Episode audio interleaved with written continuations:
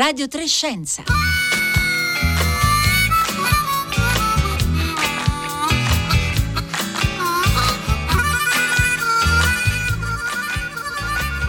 Mercoledì 17 novembre, buongiorno da Paolo Conte e da tutto lo staff di Radio Trescenza oggi al lavoro, Marco Motta, Francesca Boninconti, Daria, Corrias e Marco Azzori. Sono più di 3 milioni e 120 mila le persone che si sono sottoposte in Italia alla somministrazione della cosiddetta terza dose di vaccino anti-Covid eh, che in realtà, è bene ricordarlo, andrebbe chiamata dose di rinforzo, dose eh, booster, eh, perché effettivamente sarebbe la terza dose per quei vaccini che hanno previsto due somministrazioni nel primo ciclo vaccinale, ma sarebbe la seconda per chi avesse invece ricevuto un vaccino monodose come il Johnson Johnson. Ma ormai chiamarla terza dose è divenuto il modo più diffuso per riferirsi a questa ulteriore somministrazione, che però si tratta di una dose eh, dimezzata rispetto alle precedenti, ma comunque sufficiente, almeno così sembra, al mantenimento della protezione offerta dal completamento del primo ciclo vaccinale. I soggetti che eh, finora hanno avuto accesso a questa terza dose sono stati i pazienti fragili, il personale sanitario e gli over 60, ma proprio una settimana fa il ministro della salute Roberto Speranza ha annunciato che a partire dal prossimo primo dicembre la terza dose di vaccino contro il coronavirus potrà essere somministrata anche a tutte le persone di età compresa tra i 40 e i 60 anni. Ma mentre si parla di terza dose, l'EMA, l'Agenzia Europea eh, per il farmaco, ancora non si è pronunciata invece sull'avvio della campagna vaccinale eh, tra i minori di età compresa tra i 5 e i 12 anni, una fascia anagrafica in cui il virus sembra circolare eh, più facilmente. Ecco, di terze dosi e di vaccini per età pediatrica parleremo oggi qui a Radio Trescenza e lo faremo con l'aiuto dell'epidemiologa Stefania Salmaso che collabora con l'Associazione Italiana di Epidemiologia. Buongiorno Stefania Salmaso. Buongiorno.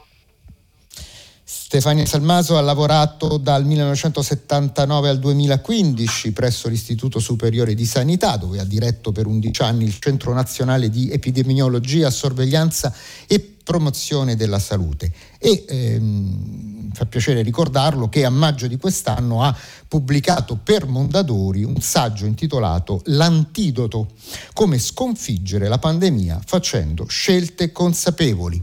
335 56 34 296 il numero per inviare alla nostra eh, ospite domande via sms e messaggi di whatsapp. E io parto subito con la prima domanda Stefania Salmaso. Dunque all'inizio di quest'anno sembrava che i vaccini anti-covid ci proteggessero dalla malattia probabilmente per un periodo un po' più lungo eh, di sei mesi. Ecco, volevo sapere in base a quali risultanze abbiamo capito che le cose non stanno proprio così e che diventava necessaria la somministrazione di una dose di rinforzo. Ma eh, i risultati sono venuti da due fonti diverse. Da una parte abbiamo avuto che gli studi, le sperimentazioni cliniche controllate, quelle fatte dai produttori, sulla scorta dei quali erano stati eh, licenziati i vaccini, eh, sono andati avanti e quindi hanno raccolto ulteriori evidenze scientifiche eh, sul, per esempio, la, la, frequenza con cui gli anticorpi eh, indotti dal vaccino diminuivano. E dall'altra abbiamo avuto delle evidenze invece da, da situazioni di vita reale, in particolare il primo che era partito con le vaccinazioni Israele è stato il primo a segnalare, documentando e pubblicando su riviste prestigiose eh, le osservazioni che eh, c'era un calo, mh, mm, per esempio, di, eh, di, efficacia al passare del tempo del vaccino Pfizer. Eh, insieme a questo abbiamo visto altre analoghe osservazioni che sono venute da, da Qatar, lo stesso, dove lo stesso avevano vaccinato molto presto e poi eh, hanno osservato un calo della, sia della frequenza con cui c'erano anticorpi circolanti nei vaccinati, ma soprattutto nella protezione da parte, eh, del, nei confronti delle infezioni. E quindi si è eh, capito che in effetti eh, l'immunità indotta dal vaccino eh, sembra eh, diminuire col tempo. C'è poi da dire che nel frattempo è intervenuta anche la variante Delta, quindi in qualche modo la protezione indotta dalla vaccinazione non è perfetta e quindi anche questo potrebbe aver giocato un ruolo. Noi abbiamo comunque i dati dell'Istituto Superiore di Sanità ogni settimana che ci dice che ancora nei confronti dei casi severi la, la vaccinazione fatta funziona. Funziona soprattutto nei primi sei mesi però.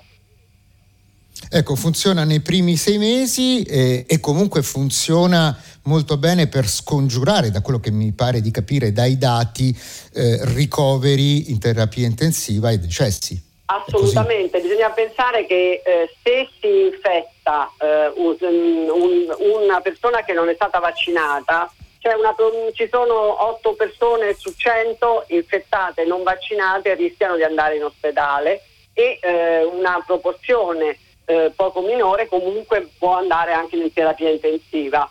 Eh, anzi 7 su 1000 possono andare in terapia intensiva. Se si infetta una persona vaccinata, la probabilità che venga invece ricoverata scende eh, in terapia intensiva scende a 3 per 1000. Quindi comunque il vaccino è molto efficace nel ridurre i rischi legati al, all'infezione, i rischi legati a malattie severe. C'è poi da dire che quando ci si ammala i vaccinati hanno un decorso più breve mediamente. Ecco, eh, secondo una ricerca da poco pubblicata su Science, il calo della protezione vaccinale però non è, sembra essere lo stesso per tutti i tipi di vaccino. Abbiamo delle informazioni a questo riguardo? Beh, eh, sono stati fatti diversi studi in cui in alcuni casi poi si è fatta appunto la valutazione andando a misurare il calo del titolo anticorpale tra i vaccinati con prodotti differenti. Però c'è da dire che non sappiamo quanto questi anticorpi siano predittivi della reale efficacia. Bisogna dire che se l'obiettivo della vaccinazione era prevenire i casi severi, diciamo che eh, quasi tutti, tutti, tutti, i prodotti utilizzati in Italia, ad esempio di cui abbiamo contezza, quindi eh, hanno funzionato bene nel prevenire i casi severi. Poi sembra che ci siano piccole differenze nella durata della protezione tra un vaccino e l'altro, però è stato eh, stabilito che nei primi sei mesi tutti quanti hanno avuto un'efficacia, eh, desi- l'efficacia desiderata di prevenire ricoveri e eh, soprattutto ricoveri in terapia intensiva. Molte persone, Stefania Selmaso, per capire se sia il caso o meno di sottoporsi a questa terza somministrazione, hanno pensato di eh, effettuare un test sierologico prima del richiamo per vedere su quali valori eh, si attestano gli anticorpi sviluppati col primo ciclo vaccinale. Eh, ma molti dei suoi colleghi hanno detto che fare questo non ha alcun senso. Vogliamo capire il perché. Anche io sono d'accordo, tutti i miei amici che mi hanno chiesto la stessa cosa ho risposto allo stesso modo. Questo perché non sappiamo quale sia il titolo anticorpale che effettivamente ci metta al sicuro, cioè quale sia la soglia eh, di anticorpi circolanti oltre la quale eh, siamo protetti dall'infezione. Quindi noi facciamo la, l'esame serologico, ci dicono che l'esame risulta positivo per esempio se il valore è superiore a 50, noi abbiamo 80, ma non, siamo tranquilli che è venuto positivo, ma non sappiamo se è sufficiente. Quindi non possiamo interpretarli, oltre al fatto che i test serologici che si fanno in giro sono tutti diversi, misurano magari cose diverse, quindi c'è ancora un problema proprio di, ehm, di comprensione di che cosa stiamo misurando. In questi giorni Stefania Salmaso si è discusso molto se sia il caso di anticipare eh, la terza dose anche di uno o due mesi, quindi farla dopo eh, il quarto o il quinto mese dalla seconda somministrazione del primo ciclo vaccinale. E questo specie per i soggetti più fragili. Eh, secondo lei ha senso fare la dose di richiamo in anticipo? Beh, guardi, addirittura per i soggetti che hanno problemi di immunodepressione, che non, quindi possono non aver risposto bene alle prime due dosi, viene consigliata di fare la terza dose addirittura 28 giorni dopo la seconda, proprio perché viene quasi considerata parte ancora della vaccinazione del ciclo primario, neanche un, un richiamo. Se ci sono dei soggetti particolarmente fragili può essere sensato, il medico può decidere se è il caso di anticipare Noi ovviamente i dati di efficacia ce l'abbiamo sui grandi numeri eh, e, e, su questo ci fidiamo anche a livello individuale ed è stato visto che fino a sei mesi si è eh, protetti sui grandi numeri, sui singoli casi di particolari fragilità eh, il medico può anche decidere che sia il caso di eh, ridare una dose di richiamo per rinforzare l'immunità e la protezione. Stefania Salmaso, eh, ieri eh, Andrea Crisanti, professore ordinario di microbiologia all'Università di Padova, ha dichiarato che la terza dose ripristina completamente la protezione e che i dati che vengono da Israele da questo punto di vista sono inequivocabili. Ma allora eh, questo ci spinge a immaginare che probabilmente per proteggerci da Covid eh, nei prossimi mesi, ma anche forse nei prossimi anni, dovremmo vaccinarci almeno ogni sei mesi. Dovremmo quindi fare continui richiami, un po' come ci sottoponiamo annualmente alle vaccinazioni anti-influenzali. Certamente la vaccinazione anti-influenzale è un esempio calzante, però in quel caso noi ci rivacciniamo non perché l'immunità è scemata, ma soprattutto perché circolano virus diversi e quindi dobbiamo indurre nuove, eh, nuove protezioni, nuove, nuova formazione di anticorpi.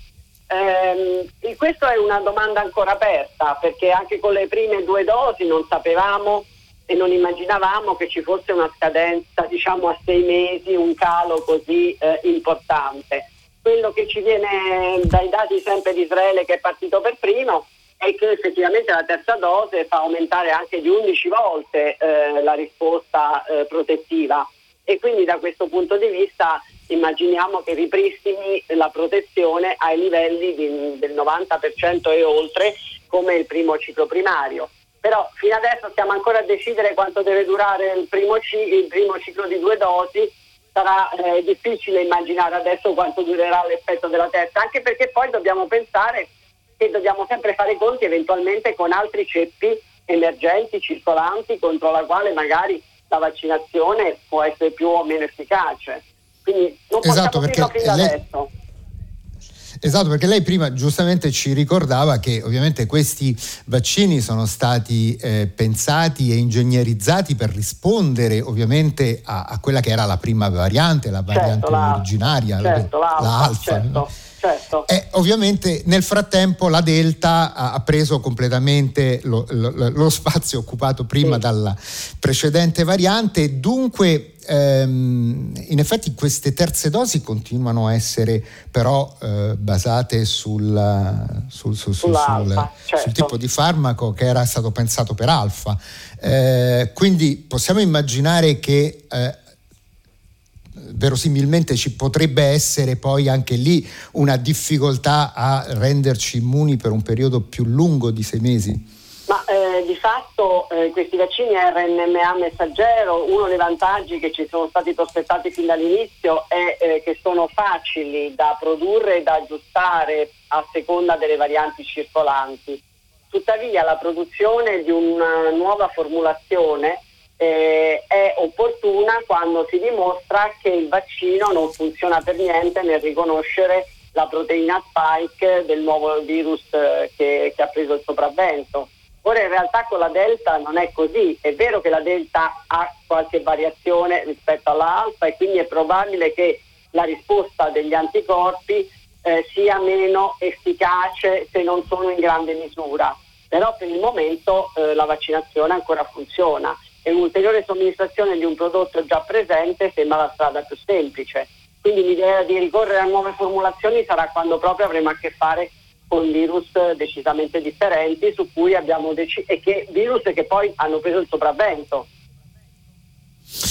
Cominciamo a rispondere ad alcune domande che ci stanno arrivando qui al 335 56 34 296. Eh, c'è chi ci chiede, ehm, per eh, molti di noi la terza dose cade nello stesso periodo in cui ci si sottopone alla vaccinazione antinfluenzale. Eh, a quanti giorni di distanza bisogna mantenere le somministrazioni dei due eh, vaccini? sono in tanti a segnalarci che dai rispettivi medici di base eh, sono arrivate segnalazioni molto differenti da chi dice potete farla eh, una su un braccio, una sull'altra contemporaneamente, a chi invece stabilisce certo. una distanza di una settimana, chi 15, chi 20 giorni. Eh, Come dobbiamo regolarci? Del, c'è una circolare del Ministero che ha chiarito il punto e dice ah, che ecco, di fatto non importante. c'è nessuna interferenza. Le due vaccinazioni possono essere fatte anche contemporaneamente, anzi viene raccomandato di farle quasi contemporaneamente una su un braccio o una sull'altra, ma se comunque non possono essere fatte contemporaneamente si dice di non ritardare la vaccinazione dell'una per aspettare l'altra eh, e comunque non c'è nessuna interferenza e eh, quindi la, l'attesa di un, di un, determinato lasso di tempo che può essere una o due settimane, cioè nel due settimane, è una misura precauzionale proprio massima, ma non è neanche raccomandata.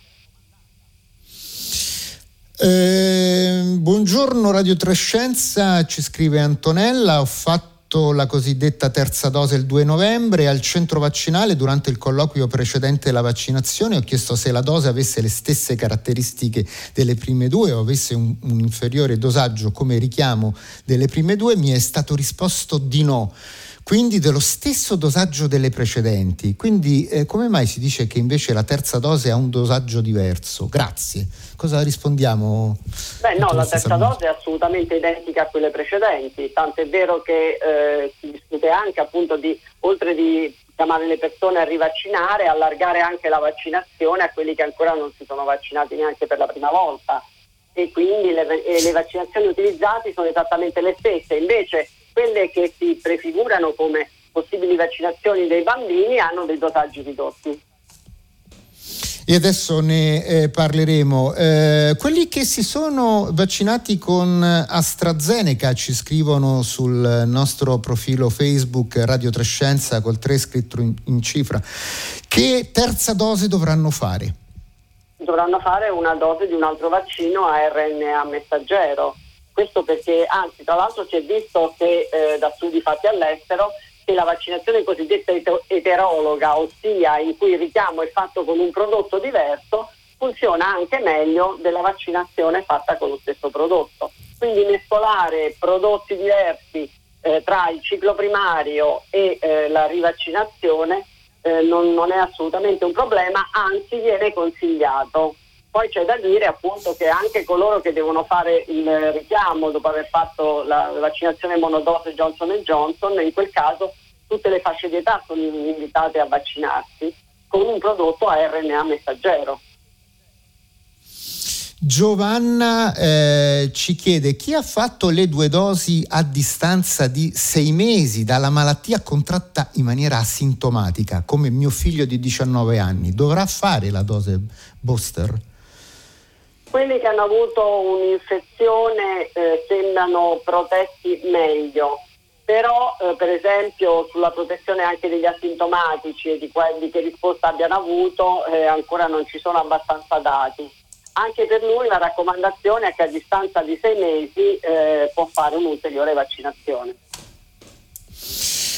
Ecco, allora, eh, qui ancora stanno arrivando tanti messaggi al 335 56 34 296 eh, che ovviamente eh, stiamo eh, pubblicando sulla pagina degli sms di eh, Radio 3 e, c'è eh, Gino che eh, si stupisce anche sulla base di quello che ci ha detto prima lei Stefania Salmaso di quella circolare del Ministero della Sanità. Dice mh, mm, ho come la sensazione che le circolari del Ministero non arrivino dappertutto oppure che qualche medico le ignora Basta guardare sul sito www.ministerosalute.gov e si prende circolari Covid, se le sfoglia e trova decisamente quella relativa alla vaccinazione antinfluenzale.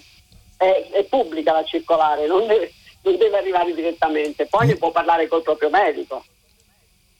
Certo, ma il fatto che ci siano orientamenti così diversi, eh, che penso che preoccupa molti dei nostri ascoltatori, Beh, tra fatto, i medici circa la tempistica? Il medico ovviamente può decidere di adattare quella che è una raccomandazione generale per la popolazione generale al proprio paziente, quindi magari sa altre, valuta altri aspetti che in questo momento noi non stiamo considerando.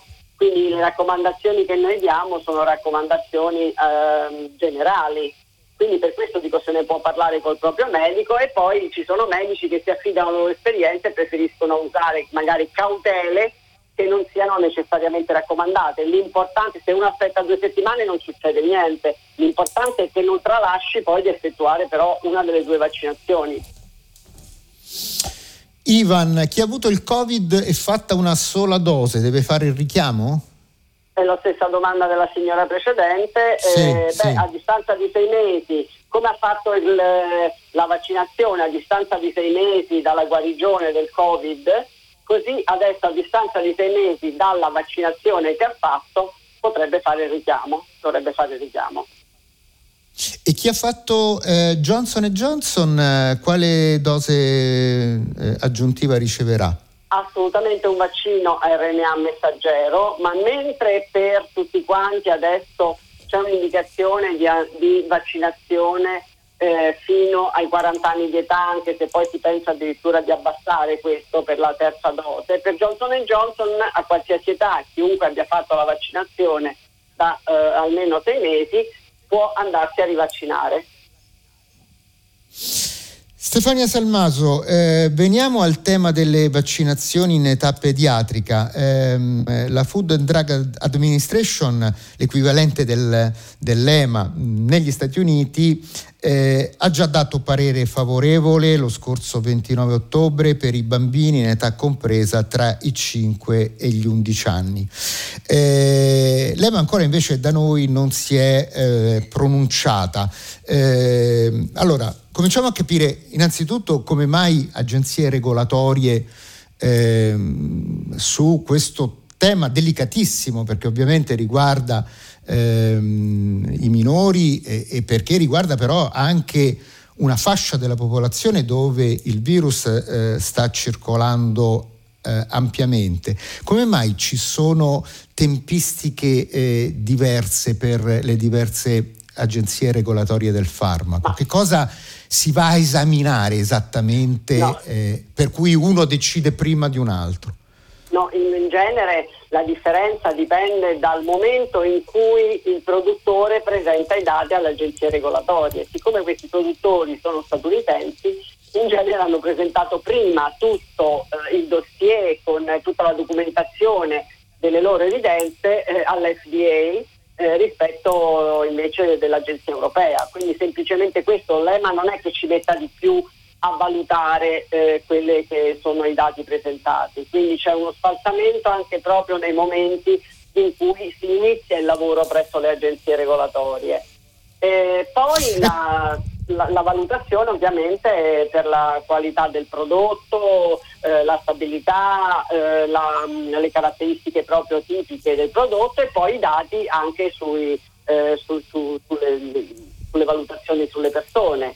Eh, per quanto riguarda appunto quello che è stato presentato all'FDA, che suppongo sia in dossier anche alla, all'esame dell'EMA, eh, sono stati presentati dei dati che sono stati raccolti su 3.100 bambini vaccinati e l'FDA quindi ha trovato che il profilo di sicurezza, il profilo di efficacia è stato valutato con una risposta, confrontando la risposta immune tra i 5 e gli 11 anni rispetto alle persone giovani adulte, e che era assolutamente simile, eh, ha eh, quindi approvato l'utilizzo. Poi una volta approvato in ambito regolatorio non vuol dire che il vaccino vada continuamente usato, perché quella invece è la raccomandazione di sanità pubblica che negli Stati Uniti attiene ai CDC.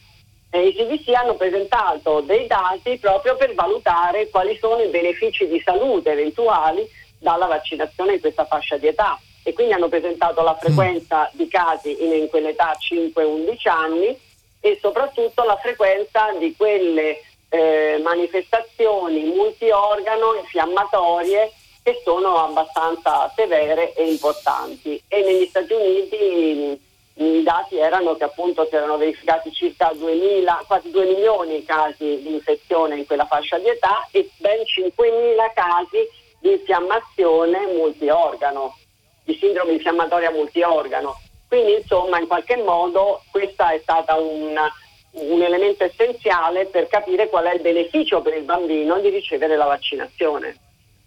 Sono stati segnalati, per quello che ne sappiamo, eventi avversi per la somministrazione di vaccini anti-Covid in età pediatrica? Pronto? Pronto? Mi sente? Ah, sì, me l'ho persa un attimo, sì. No, no, dicevo, dicevo, sono stati segnalati, da quello che ne sappiamo, eventi avversi ehm, dopo la somministrazione di vaccini anti-Covid in età pediatrica? Ma il profilo è stato um, assolutamente di sicurezza, ci sono stati degli eventi, ma eh, in linea con quanto atteso dalla vaccinazione per esempio degli adolescenti e non di livello eh, di serietà tale da eh, pensare che il vaccino presenti dei problemi. Questo serve per la valutazione dell'FDA, il resto è nelle mani dell'EMA con la documentazione de- presentata all'EMA. Certo. Dunque, certamente però eh, Stefania Salmaso volevo dedicare questi ultimi due minuti che abbiamo a disposizione eh, per quanto riguarda appunto la eh, fiducia del pubblico per quello che riguarda i eh, vaccini in età pediatrica. È una fiducia eh, molto, molto, variabile e forse anche più fragile rispetto a quella che ha riguardato noi eh, adulti. E allora, eh, riprendendo il titolo del suo libro, anzi il sottotitolo, il libro si intitola L'antidoto e il sottotitolo è come sconfiggere la pandemia facendo scelte consapevoli. Ecco, quale sarebbe secondo lei una scelta esatto. consapevole da fare nelle scuole? Comunque, intanto volevo precisare che l'antidoto del titolo non è la vaccinazione, eh, no, no, certo, intendeva certo. proprio un antidoto sociale. E anche nelle scuole, sociale, quindi certo, certo eh, perché eh, avere del, portare la mascherina, cercare di rispettare il distanziamento o comunque le attenzioni con cui evitiamo gli assembramenti eh, ovviamente sono scelte individuali e quindi possiamo tutti quanti collaborare e se uno ehm, prende queste precauzioni non solo protegge sé ma anche gli altri. Nelle scuole certamente il problema eh, è un po' diverso, soprattutto in questo momento c'è stato un aumento di infezioni identificate nelle età eh, scolari, eh, soprattutto in quelle età appunto che ancora non, non, non possono fare la vaccinazione eh, e di fatto ci vogliono una serie di attenzioni. E molte invece in alcuni casi diciamo si sono rilassate alcune norme, ad esempio negli asili nido eh, anche nei nidi appunto non ci sono più le bolle, cioè il fatto che i bambini vengano tenuti eh, in gruppetti separati in modo da evitare una infezione eh, crociata tra diverse persone eh, e nelle scuole comunque si, si sta, eh, c'è un, un, programma di screening volontario e si sta valutando quant'è la circolazione delle infezioni, però certamente tutte queste situazioni poi vanno messe eh, in, in, conto quando poi si decidono le contromisure perché eh, l'imperativo in questo momento è evitare il più possibile la didattica a distanza che ovviamente è, eh, è molto penalizzante per i ragazzi. Siamo d'accordissimo e speriamo che insomma eh, si riesca ad evitarla. Allora, Stefania Salmaso, grazie, grazie per essere stata con noi, lo ricordo Stefania Salmaso è epidemiologa e collabora con l'Associazione Italiana di Epidemi- Epidemiologia e ricordo anche che appunto a maggio di quest'anno ha pubblicato per Mondadori un saggio intitolato L'antidoto, come sconfiggere la pandemia facendo scelte consapevoli. Radio Trescenza termina qui, eh, adesso eh, la linea passa al concerto del mattino con Marco Mauceri e Valentina Losurdo. Io ricordo ovviamente che tutte le nostre puntate sono disponibili eh, in podcast dalla piattaforma raiplayradio.it eh, dove appunto potete eh, scaricarle. E adesso non resta che passare la linea ai colleghi del concerto del mattino da Paolo Conte. Una buona giornata a tutti.